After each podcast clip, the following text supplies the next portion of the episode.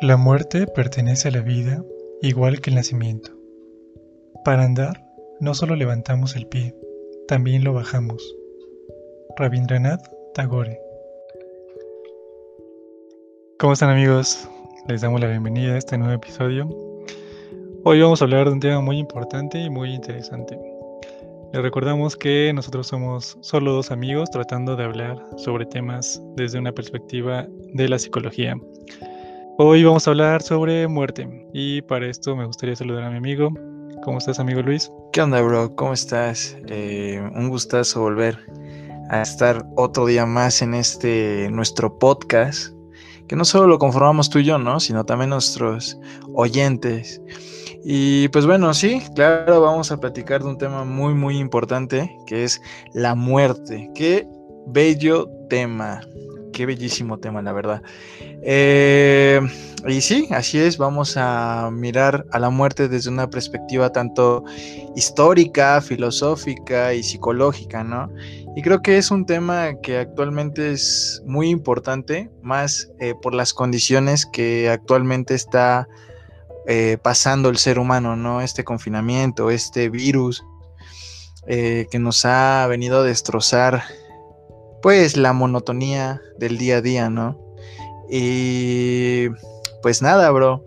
Eh, también hay que recalcar que este tema ya lo hemos tocado en el en vivo que hicimos en nuestras páginas de Instagram, que por cierto, si no nos siguen, les dejamos ahí el, arroba para que se metan y chequen un poquito. Realmente no hemos publicado nada en la plática de Platiquemos eh, de salud mental por cuestiones de que hemos tratado de, de pues eh, hacer el mayor contenido posible, sobre todo en el podcast.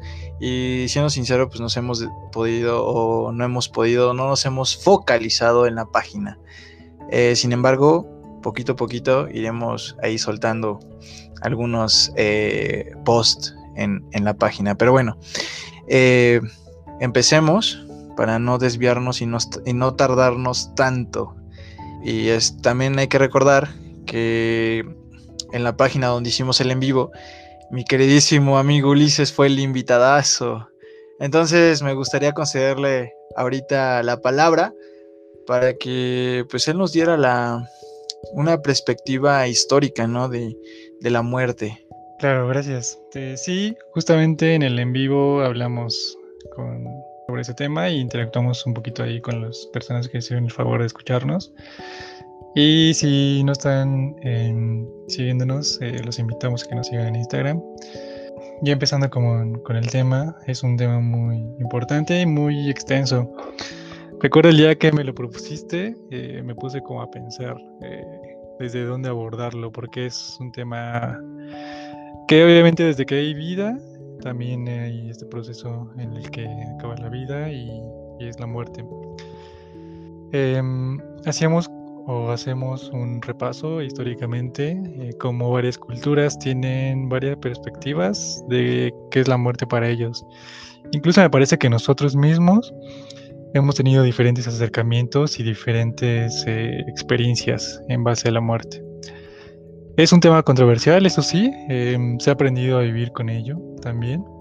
Empecemos con los egipcios. Eh, es, es, una cultura muy interesante en base a la muerte, porque em, recordemos cómo en, en pirámides o en en algunos lugares hemos encontrado tumbas egipcias donde tienen varios cuartos, varios, eh, muchos de ellos de los fallecidos se fueron con sus bienes y los tenían ahí. Recuerdo mucho los antiguos hebreos que ellos fueron como, o creo yo, que empezaron también ese tabú de la muerte y como el miedo. Obviamente las cosas desconocidas siempre les tememos, pero los antiguos hebreos que tenían esta creencia de que el cuerpo de una persona fallecida, si lo tocabas era algo pues impuro, algo que pues casi casi tienes una maldición. Entonces ellos fueron los primeros que empezaron como, tal vez no los primeros sí, pero sí de algunas culturas que tomaban en cuenta este, este miedo por parte de, del, hacia la muerte. Y también recuerdo que alguna vez encontré que los nativos americanos, algunas, en algunas regiones, enterraban a sus parientes con sus pertenencias cerca de sus hogares. Eso se me hace también muy interesante. También algunos eh, les temían a los fantasmas o a las, a las almas de los fallecidos y su forma de, pues, cierto espacio o apartarlos era lanzar flechas al aire. Ellos creían que a la noche llegaban los espíritus a poder arruinar sus aldeas y así se, así se defendían lanzando flechas al aire. Obviamente la cultura mexicana es muy interesante en ese sentido. Por lo general se le teme a la muerte en otras culturas, como lo vemos, como lo estaba comentando. Pero en México es muy interesante cómo lo ven. Incluso hay, hay regiones en, bueno, obviamente todos conocemos el Día de Muertos, que aquí celebramos y tenemos, es nuestra forma de ser, sentirnos cerca de los seres queridos que ya se fueron. Tenemos la creencia de que regresan, tenemos, ponemos una ofrenda con sus cosas favoritas y bueno, para no adelantarme, amigo, eh, quiero que también tú nos comentes a manera de introducción. Pues bueno, a mí me gustaría empezar, ya sabes, ¿no? Soy un apasionado de la filosofía. y realmente me ha, desde hace mucho me ha llamado mucho, vaya la redundancia, eh, la atención, eh, pues el tema de la muerte, ¿no? Además de que es un tema bastante crucial inherente a la filosofía, pues prácticamente la mayoría de filósofos, no, digo todos, pero sí la mayoría, han, hablado sobre este fenómeno, ¿no? Que durante muchos años el ser humano, sobre todo, lo ha visto como algo, como un mal, ¿no? Lo han visto o han visto a la muerte como un mal. Entonces, retomando desde Platón, Platón nos da a entender que pues la muerte va a ser un hecho real, eh, tanto como la vida, ¿no? Eh, también nos dice que pensamos que la aceptación consciente y realista de la muerte como proceso que forma parte de la vida. Eh, esto puede ser muy beneficioso para los individuos y nuestra sociedad. O sea, debemos de aceptar a la muerte porque como esa vez en el en vivo te dije, ¿no? O sea, no podemos hablar de vida si no existe una relación con la muerte. Entonces, la muerte y la vida siempre van a estar eh, en constante, eh, pues, choque, ¿no? Siempre se van a encontrar. No se puede hablar de una sin hablar de la otra. También eh, vemos que los antiguos griegos, pues van a tomar a la muerte no como un mal. De hecho, ellos lo veían, no, si no graciosamente, pero sí de una forma muy espiritual, muy religiosa. Pues vemos que Platón, cuando nos habla del mundo de las ideas, pues nos va a decir que después de la muerte, el alma va a trascender, el alma se libera del cuerpo, porque también hay que recordar que Platón decía que el cuerpo es una cárcel para el alma, porque por culpa del cuerpo es que el alma eh, no tiene una mirada objetiva. Es decir, cuando Platón eh, abarca al mundo de las ideas, nos va a decir que gracias al, al pensamiento, a toda esta indagación, vamos a poder llegar a logos, o sea, a lo que es la idea como tal. Sin embargo, por culpa del cuerpo, es eh, lo que nos va a detener. Pues el cuerpo tiene eh, sentido, o sea, eh, cómo percibimos a la realidad, ¿no? Y el cuerpo, o por culpa del cuerpo, es que no vamos a poder llegar a pues una verdad absoluta. Sin embargo, cuando el, eh, pues, pues, decimos, ¿no? Que morimos, eh, como el alma se libera de esta cárcel, como lo llama Platón, vamos a poder eh, llegar a las ideas absolutas, ¿no? O a la verdad absoluta. vamos a poder ver las cosas como son. Entonces, también hay que recordar que Platón ponía el mundo sensible, que es el de nosotros, y el mundo inteligible, que es el mundo de las ideas. Entonces, cuando el cuerpo muere, porque en sí muere el cuerpo, no el alma, el alma trasciende. Tiempo después, el alma eh, va a volver a renacer en otro cuerpo. Esto va a depender de cómo el sujeto eh, llevó eh, su anterior vida. Porque si el sujeto estaba lleno de, pues, mm, deseos, estaba lleno de otras cosas que para los dioses digamos que no es bueno, pues el alma no podía trascender o no podía estar en otro cuerpo, o sea, en otra vida después de la que pasó. Entonces ahí podemos darnos cuenta que la idea de muerte no es ah, tan escabrosa, ¿no? Como lo tenemos eh, en nuestra actualidad. Pues al final de cuentas, decían los griegos que si tú llevabas una vida plena, eh, llevabas una vida de filósofo, llevabas una vida en la cual veías o buscabas la verdad, pues al pasar a la muerte, pues casi casi vivías en lo, en lo magnífico, ¿no? Y ahora, como vemos, la idea de muerte es muy escabrosa porque la tomamos como un mal, ¿no? La tomamos como algo, algo muy, muy, pero muy malo. O sea, morir es algo escabroso, tanto de hablar como suceso, ¿no? Como fenómeno. Ahora bien, retomando todas las ideas de los griegos, vamos a ver un retorno de esas ideas en el, en el cristianismo.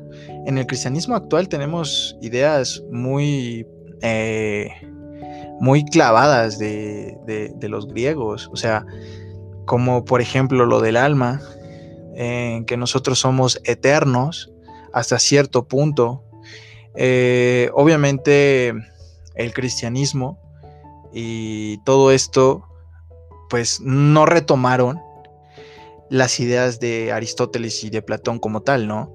O sea, las retoman desde un cierto punto eh, teológico, desde una perspectiva a lo mejor como Santo Tomás o de San Agustín. Entonces, vemos que la idea de muerte o este pensamiento de muerte siempre ha estado latente en el ser humano, desde los egipcios, como lo mencionabas hace un rato, desde los griegos, desde, desde siempre, o sea, desde siempre hemos reflexionado eh, sobre la muerte y por eso digo que es un tema bastante interesante y bastante amplio, que creo que aunque querramos, no vamos a poder abarcarlo todo. Entonces, eh, para seguir, no sé qué, qué opinión tienes tú, hermano. Claro, por eso comentaba que cada cultura tiene su acercamiento y su ideología de acuerdo a este tema. También recordemos que en nuestra cultura prehispánica la muerte también se veía como un premio. En, hacían torneos, el juego de pelota. Los que ganaban eran sacrificados y tenían un fin, tenían una finalidad. Esta muerte y para ellos era un premio. Entonces, como bien dices, eh, sería muy, muy difícil abarcar todos, todas las culturas. Eh, si te parece, vamos a hablar más como en el tiempo actual, lo que estamos viviendo a base de esta pandemia. Muchas cosas han cambiado y creo que algo de lo que ha cambiado es el acercamiento hacia este tema de la muerte.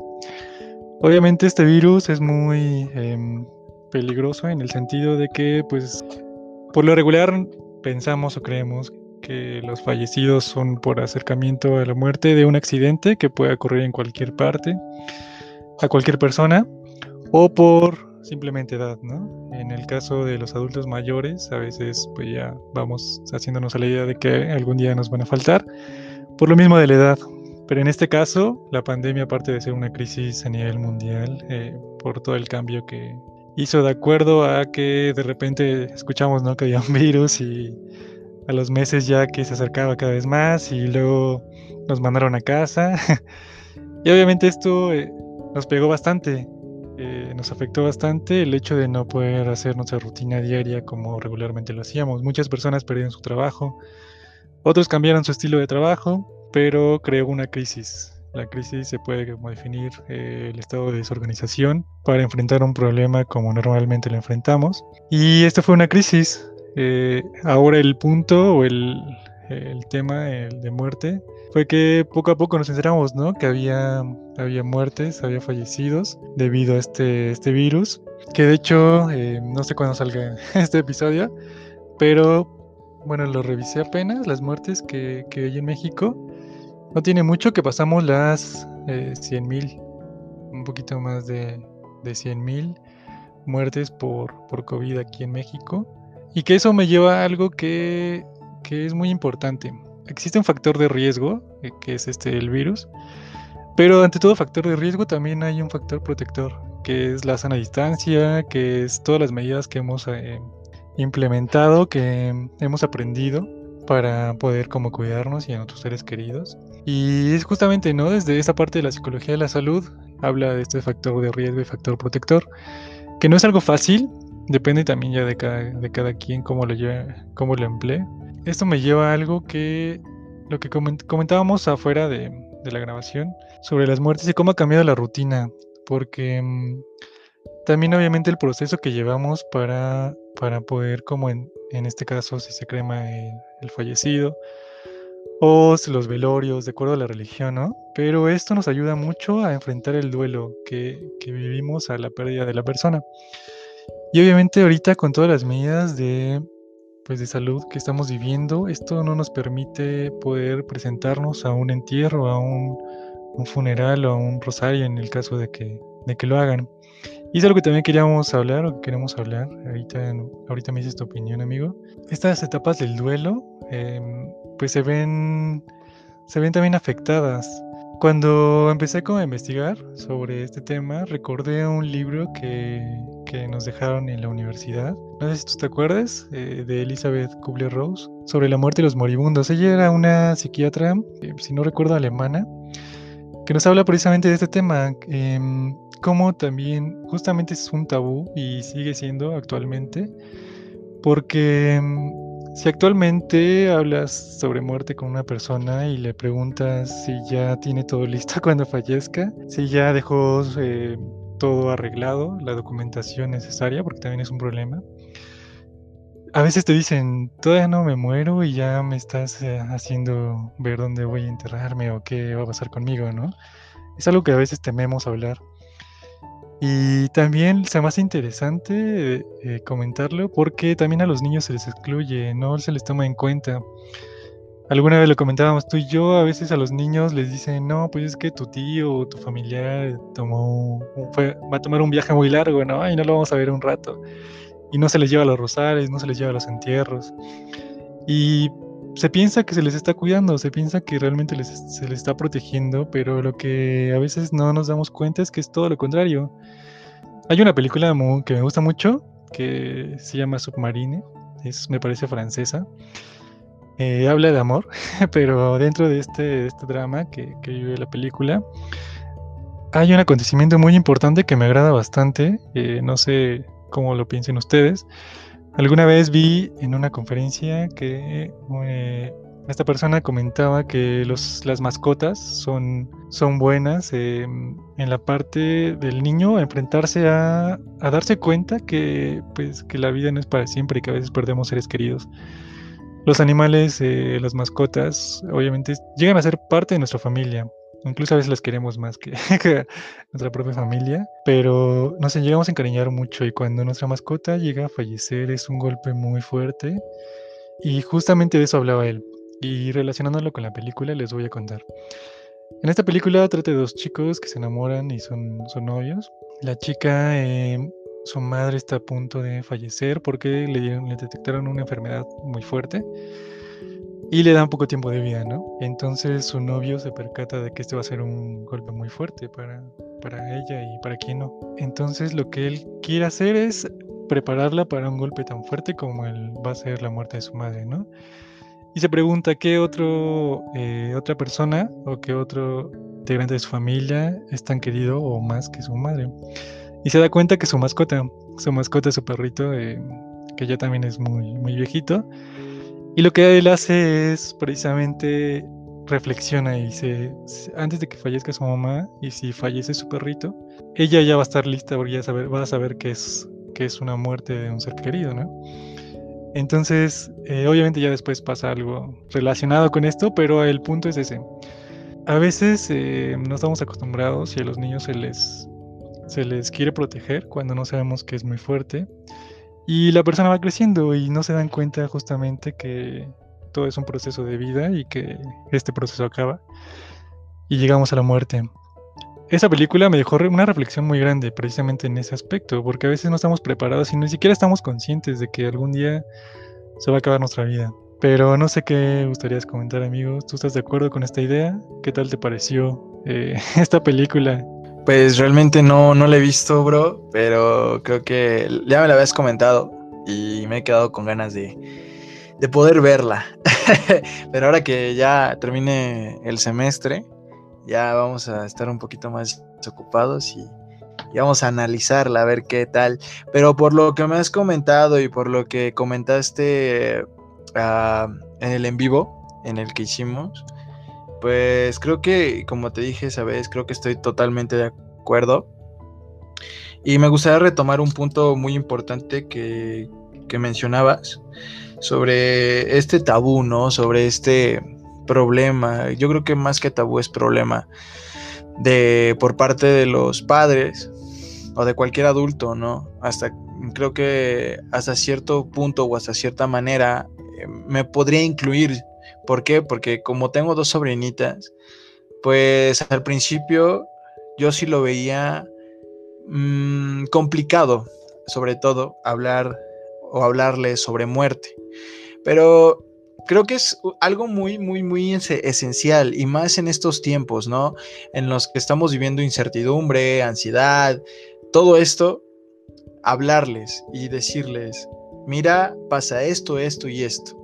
Es como, creo que a lo mejor es un poquito salido del tema, pero es como en el suicidio, ¿no?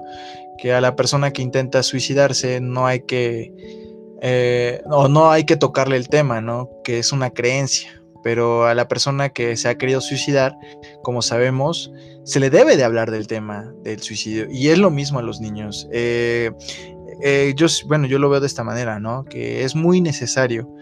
Y otra parte que mencionabas sobre los perros, eh, de cómo estos animalitos podrían, pues a cierto punto, sustituir o servir como eh, un recurso, ¿no? Sobre todo recurso. Y fíjate que apenas estaba leyendo sobre, no sobre los perros, pero sí sobre recursos que los seres humanos se les va a hacer demasiado necesarios, ¿no? Al momento de pasar una crisis, que en esta crisis puede englobar una pérdida de, un ser querido, una muerte, un duelo, hasta cierta manera. Entonces, yo, yo, yo mencionaba que en, el en vivo, que hasta el discurso del mexicano, las costumbres, es un, un, recurso colectivo, ya no individual, sino este, colectivo. O sea, porque todos hemos escuchado a la típica tía Chuchita decir, este, ya falleció, pero él está en un lugar mejor. Eh, falleció. Los que debemos de sufrirle somos los que estamos vivos.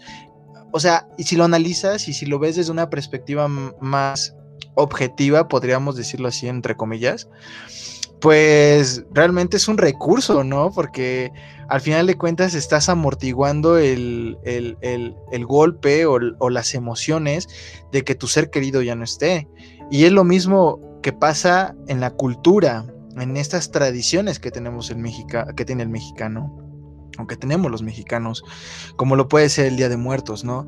Con el simple hecho de ponerle eh, al muerto, aunque sea de manera simbólica, una, no sé, una ofrenda, digámoslo así, y decir que va a bajar para convivir eh, con nosotros al menos una vez al año, yo lo veo como una amortiguación a esa pérdida o a ese duelo que probablemente acaba de pasar o ya tiene tiempo.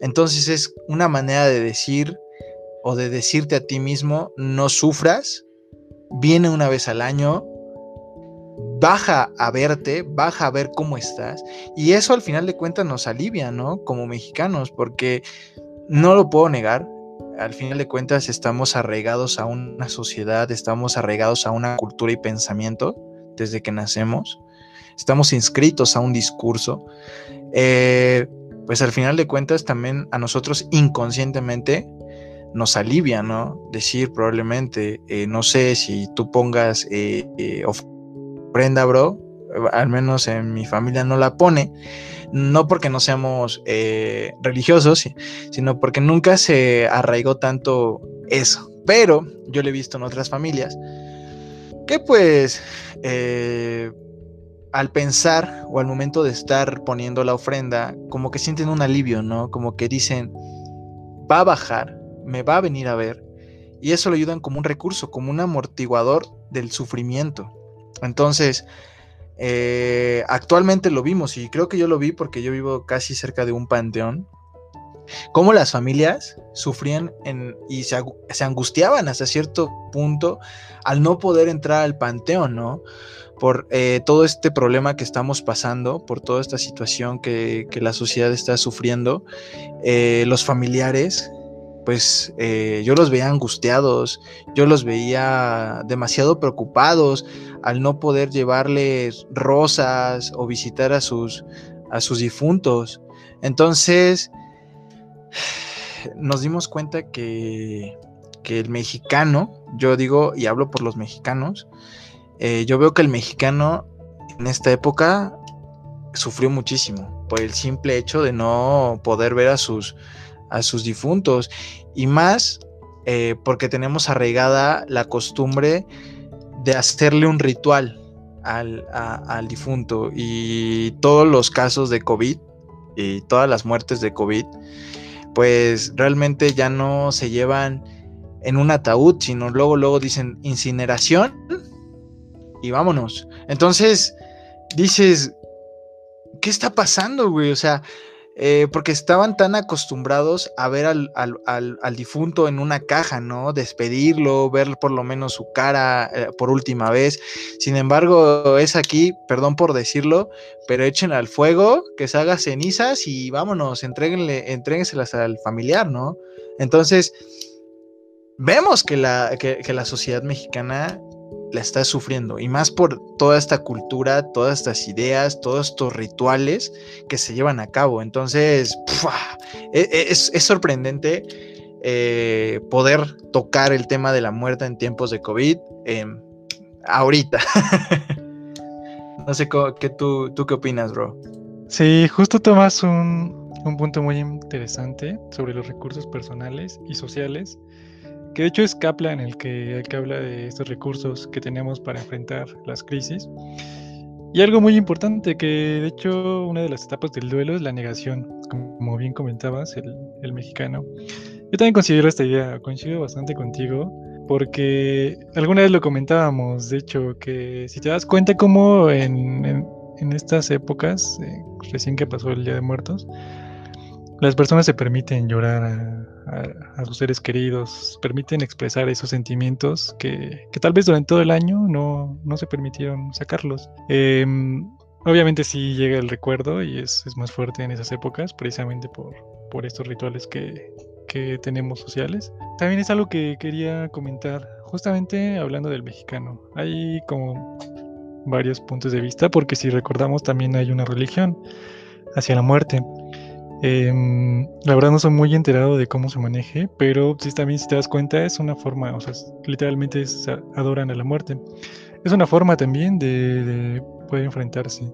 Creo yo también el hecho de pensar en otra vida es liberar ese sufrimiento y ese dolor que tenemos ante este tema.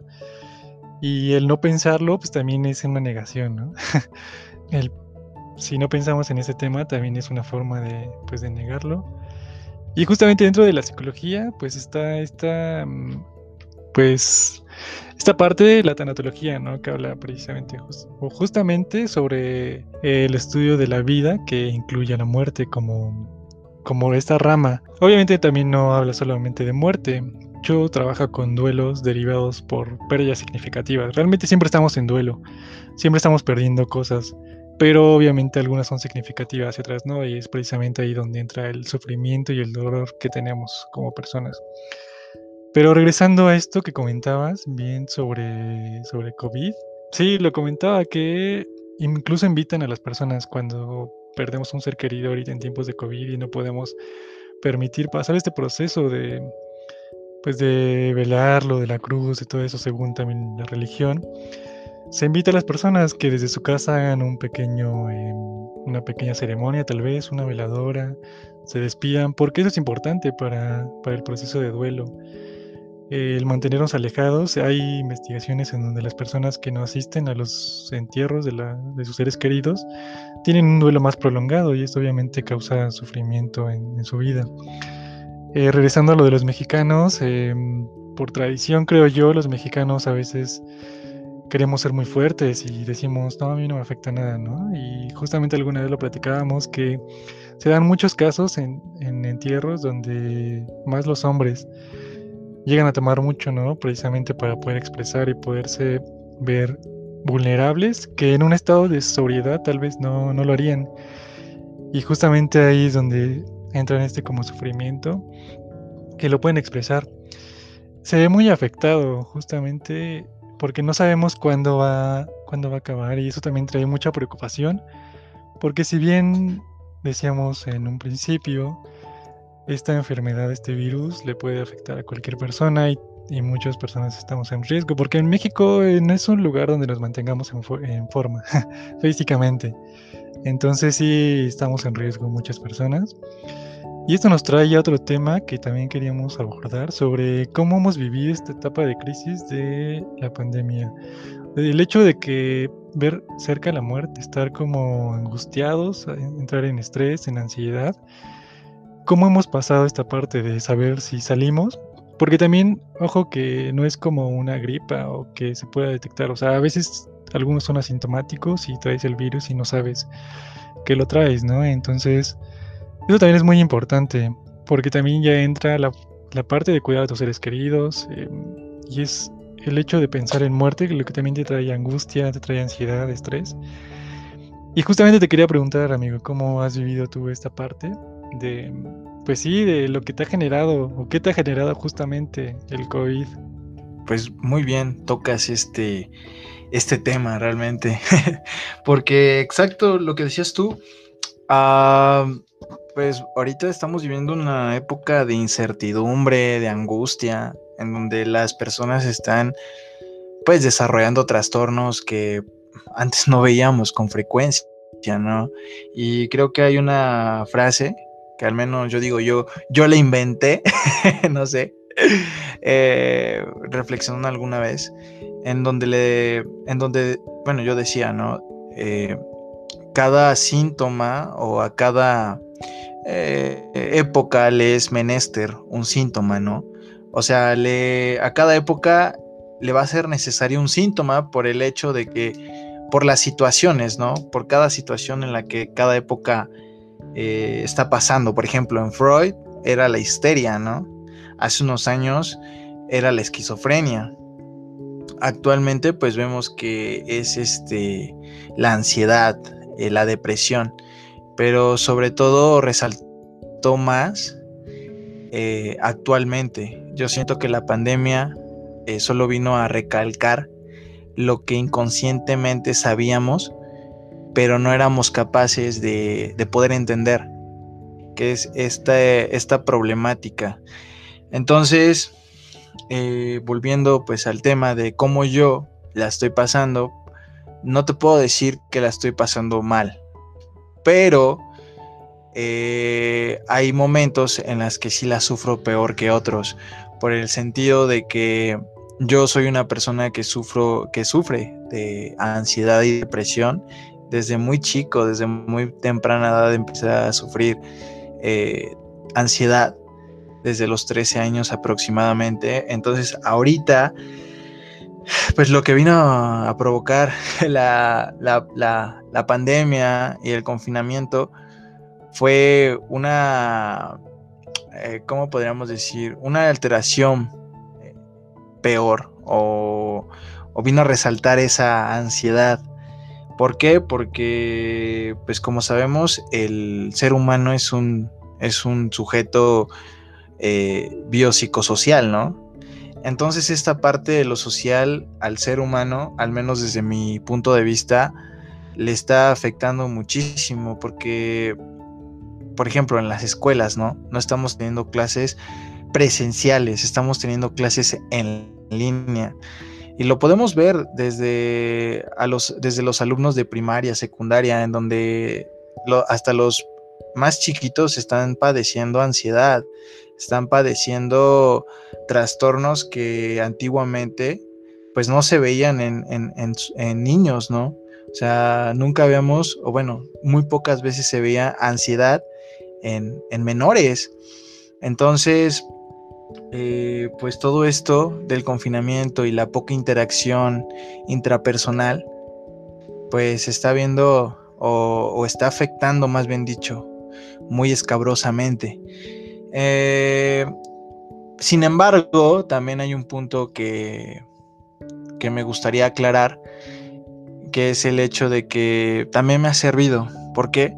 Porque esta pandemia, este confinamiento, eh, este tiempo, digamos, libre que tengo o he tenido, me ha ayudado para poder encontrarme. Obviamente me perdí para volver a encontrarme, ¿no? Sonaba muy filosófico, pero, pero es así. Y también me ha ayudado para poder retomar actividades que antiguamente había dejado de hacer por falta de tiempo o simplemente por flojera mía. Entonces eh, volví, eh, retrocedí, más bien dicho, pero hacia lo bueno, hacia aquellas cosas que me hacían feliz, me hacían sentir hasta cierto punto vivo. Eh, entonces yo siento que no todo no todo es malo en, este confinamiento. También, claro, me he dado la oportunidad de sentir esta angustia, esta depresión, estas, estas faltas de ánimo. No sé, me, he dado la oportunidad de sentirme más, sentir más esos sentimientos que me daban miedo sentir por la preocupación de qué podía desbordar o qué podían de ellos emerger.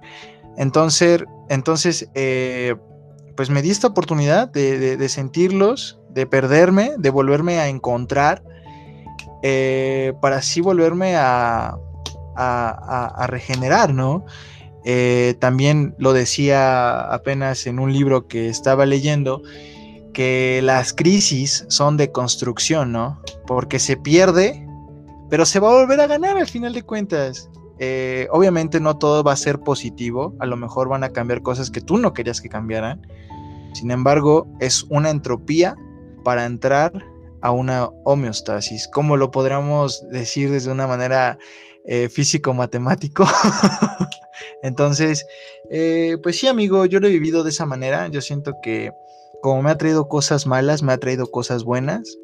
Y también me ha dado oportunidad, sobre todo, de acabar libros que no tenía o no, o más bien dicho, no me daba tiempo Mm, leerlos por, por, la escuela y todo eso, pero ahora que estoy en casa, eh, pues sí me he dado la oportunidad de leerme unos, unos cuantos libritos que me hacían ahí falta, entonces creo que no la estoy pasando tan bien, pero tampoco tan mal.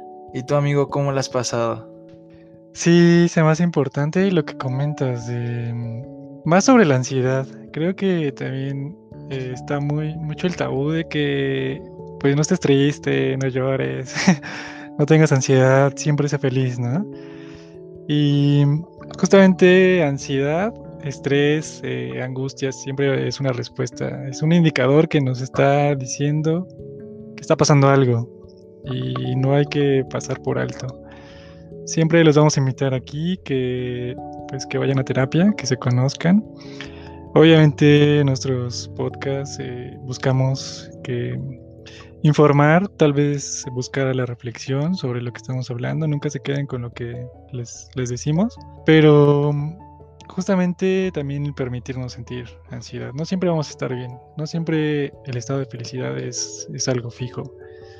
Eh, siempre vamos a estar justamente entre esos dos puntos, entre felicidad, entre tristeza, vamos a sentir... Eh, en esta pandemia es muy común que nos preguntemos qué está pasando conmigo, ¿no? Me estoy volviendo loco, es normal sentir ansiedad, es normal sentir insomnio, em, es normal tener dificultades eh, para comunicarme, sentirme en una crisis.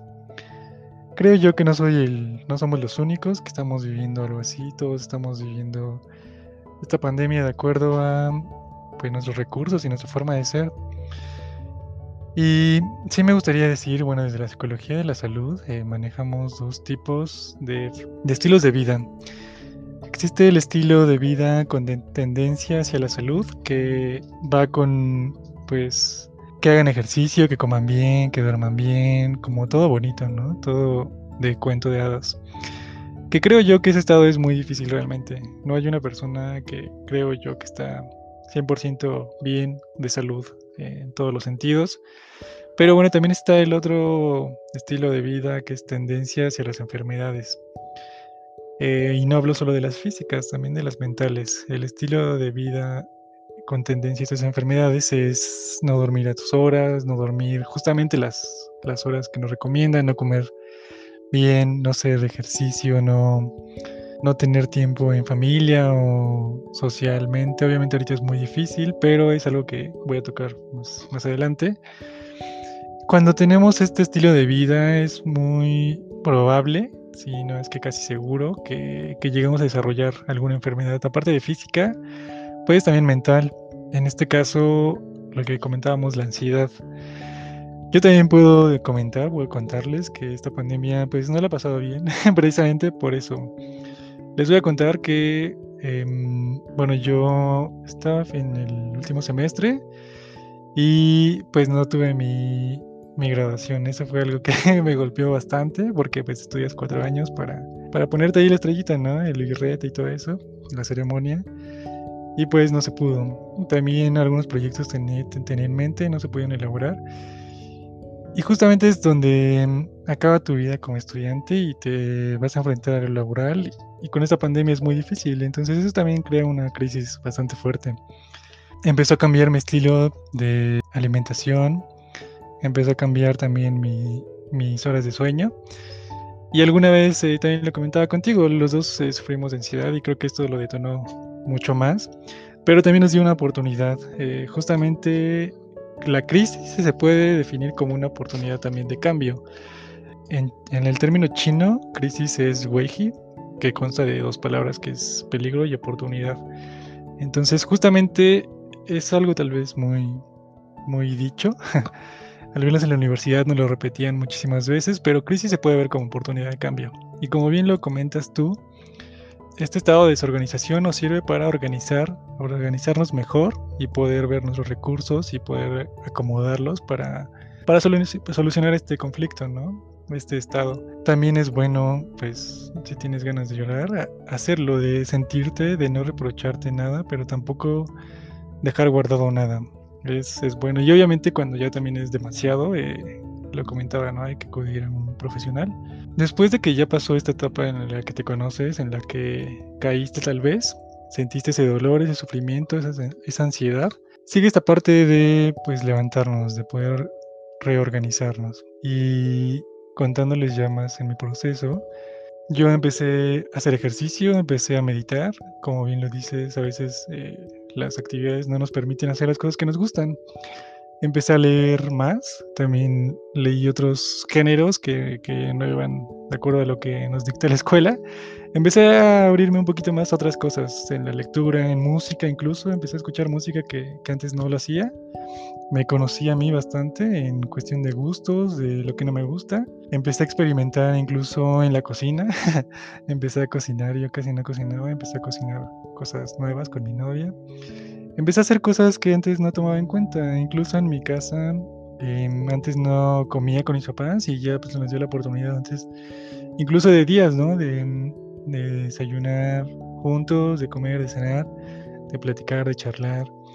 Cosas que tal vez antes no tomamos en cuenta y ahora lo veo como algo muy importante.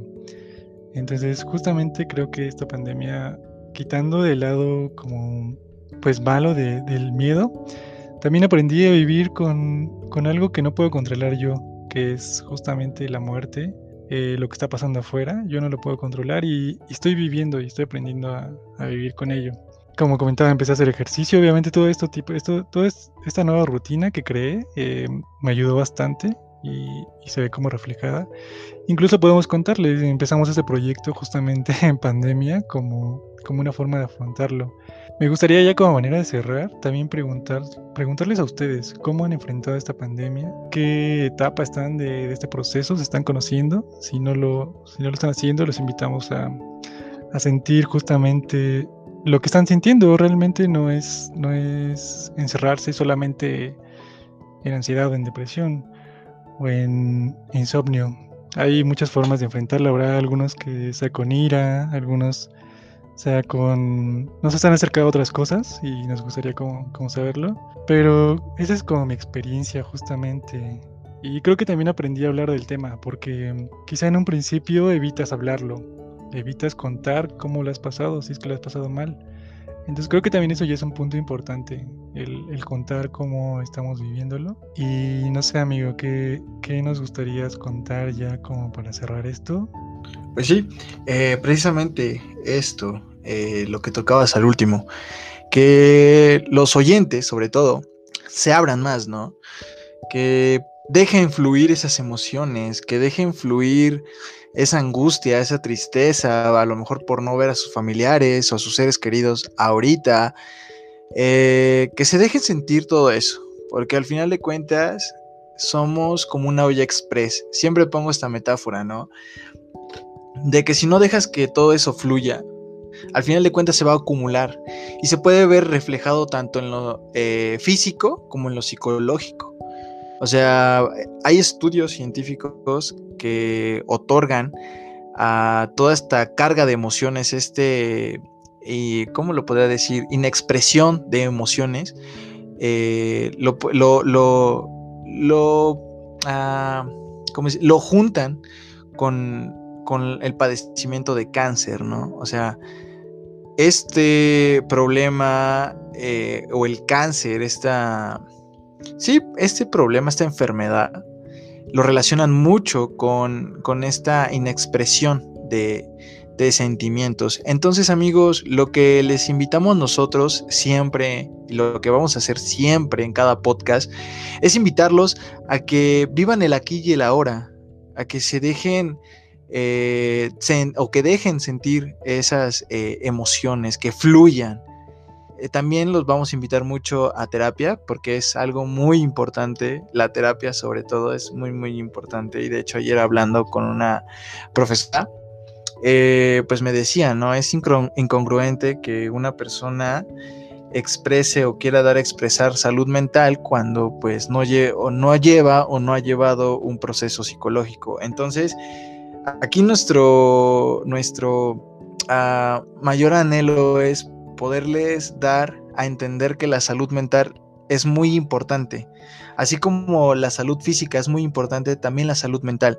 Porque en nuestra sociedad como mexicanos hemos eh, ignorado esta parte psicológica por cuidar más la física, cuando actualmente estamos viendo que hay problemas eh, eh, psicológicos que se reflejan en lo físico, pero como no se refleja o no tienen eh, un dolor objetivo, digámoslo así, pues no le hacen caso. Entonces, eh, eso va a ser siempre el objetivo de cada podcast, esta reflexión de poderles dar a entender que la salud mental es muy importante y más en, en estos tiempos. Pero bueno, amigo Ulises, ya vamos cerrando este capítulo y la verdad pues qué, qué gustazo, ¿no? Que hayamos platicado de este tema que es muy importante actualmente y pues junto a ti, ¿no? Que ya eres un estudiante de maestría y que obviamente cada día aprendo un poquito más de ti. Gracias, amigo. Creo que el, conocimiento es mutuo, este, el aprendizaje es mutuo. Y también me gustaría como recalcar, eh, bien lo decías, eh, y bueno, como, como manera de conclusión, resaltar que siempre tenemos recursos que tal vez antes no los tomábamos en cuenta. pero es justamente una forma de poder enfrentar la situación en la que estemos, buscar nuestros recursos. Tal vez ahorita no podemos socializar mucho en forma física, pero actualmente em, con la tecnología podemos hacer videollamadas a nuestros familiares y creo que ahora más que nunca podemos estar en contacto con nuestros familiares. Antes dejábamos pasar mucho tiempo para ver a nuestra abuelita, a nuestra tía, a nuestra madrina, cualquier persona, a nuestros primos. Creo que ahora ya todo está al alcance de, un, clic, de un celular, de una llamada. Entonces podemos retomar esos recursos, incluso también para atención psicológica y ya hay líneas eh, en las que pueden consultar. Y bueno, ya como para despedirnos, em, me gustaría como dejar esta pregunta. ¿Qué tanto les ha afectado a ustedes este, este proceso en la pandemia? ¿Y qué tanto se han permitido sentir, sea lo que sea que están sintiendo? Así que sí, estamos atentos a sus comentarios. Y sin más, amigo, yo me despido. No sé si tú gustas decir algo más. No, bro, realmente nada. Que pues gracias a los oyentes que se han quedado hasta el último y pues agradecerles, ¿no? Porque al final de cuentas ellos son los que hacen eh, todo, esto posible, ¿no? El, el, poder escucharnos. Pero igual, sin agregar nada, nos vemos hasta la próxima y esto fue Platicando de Salud Mental. Nos vemos.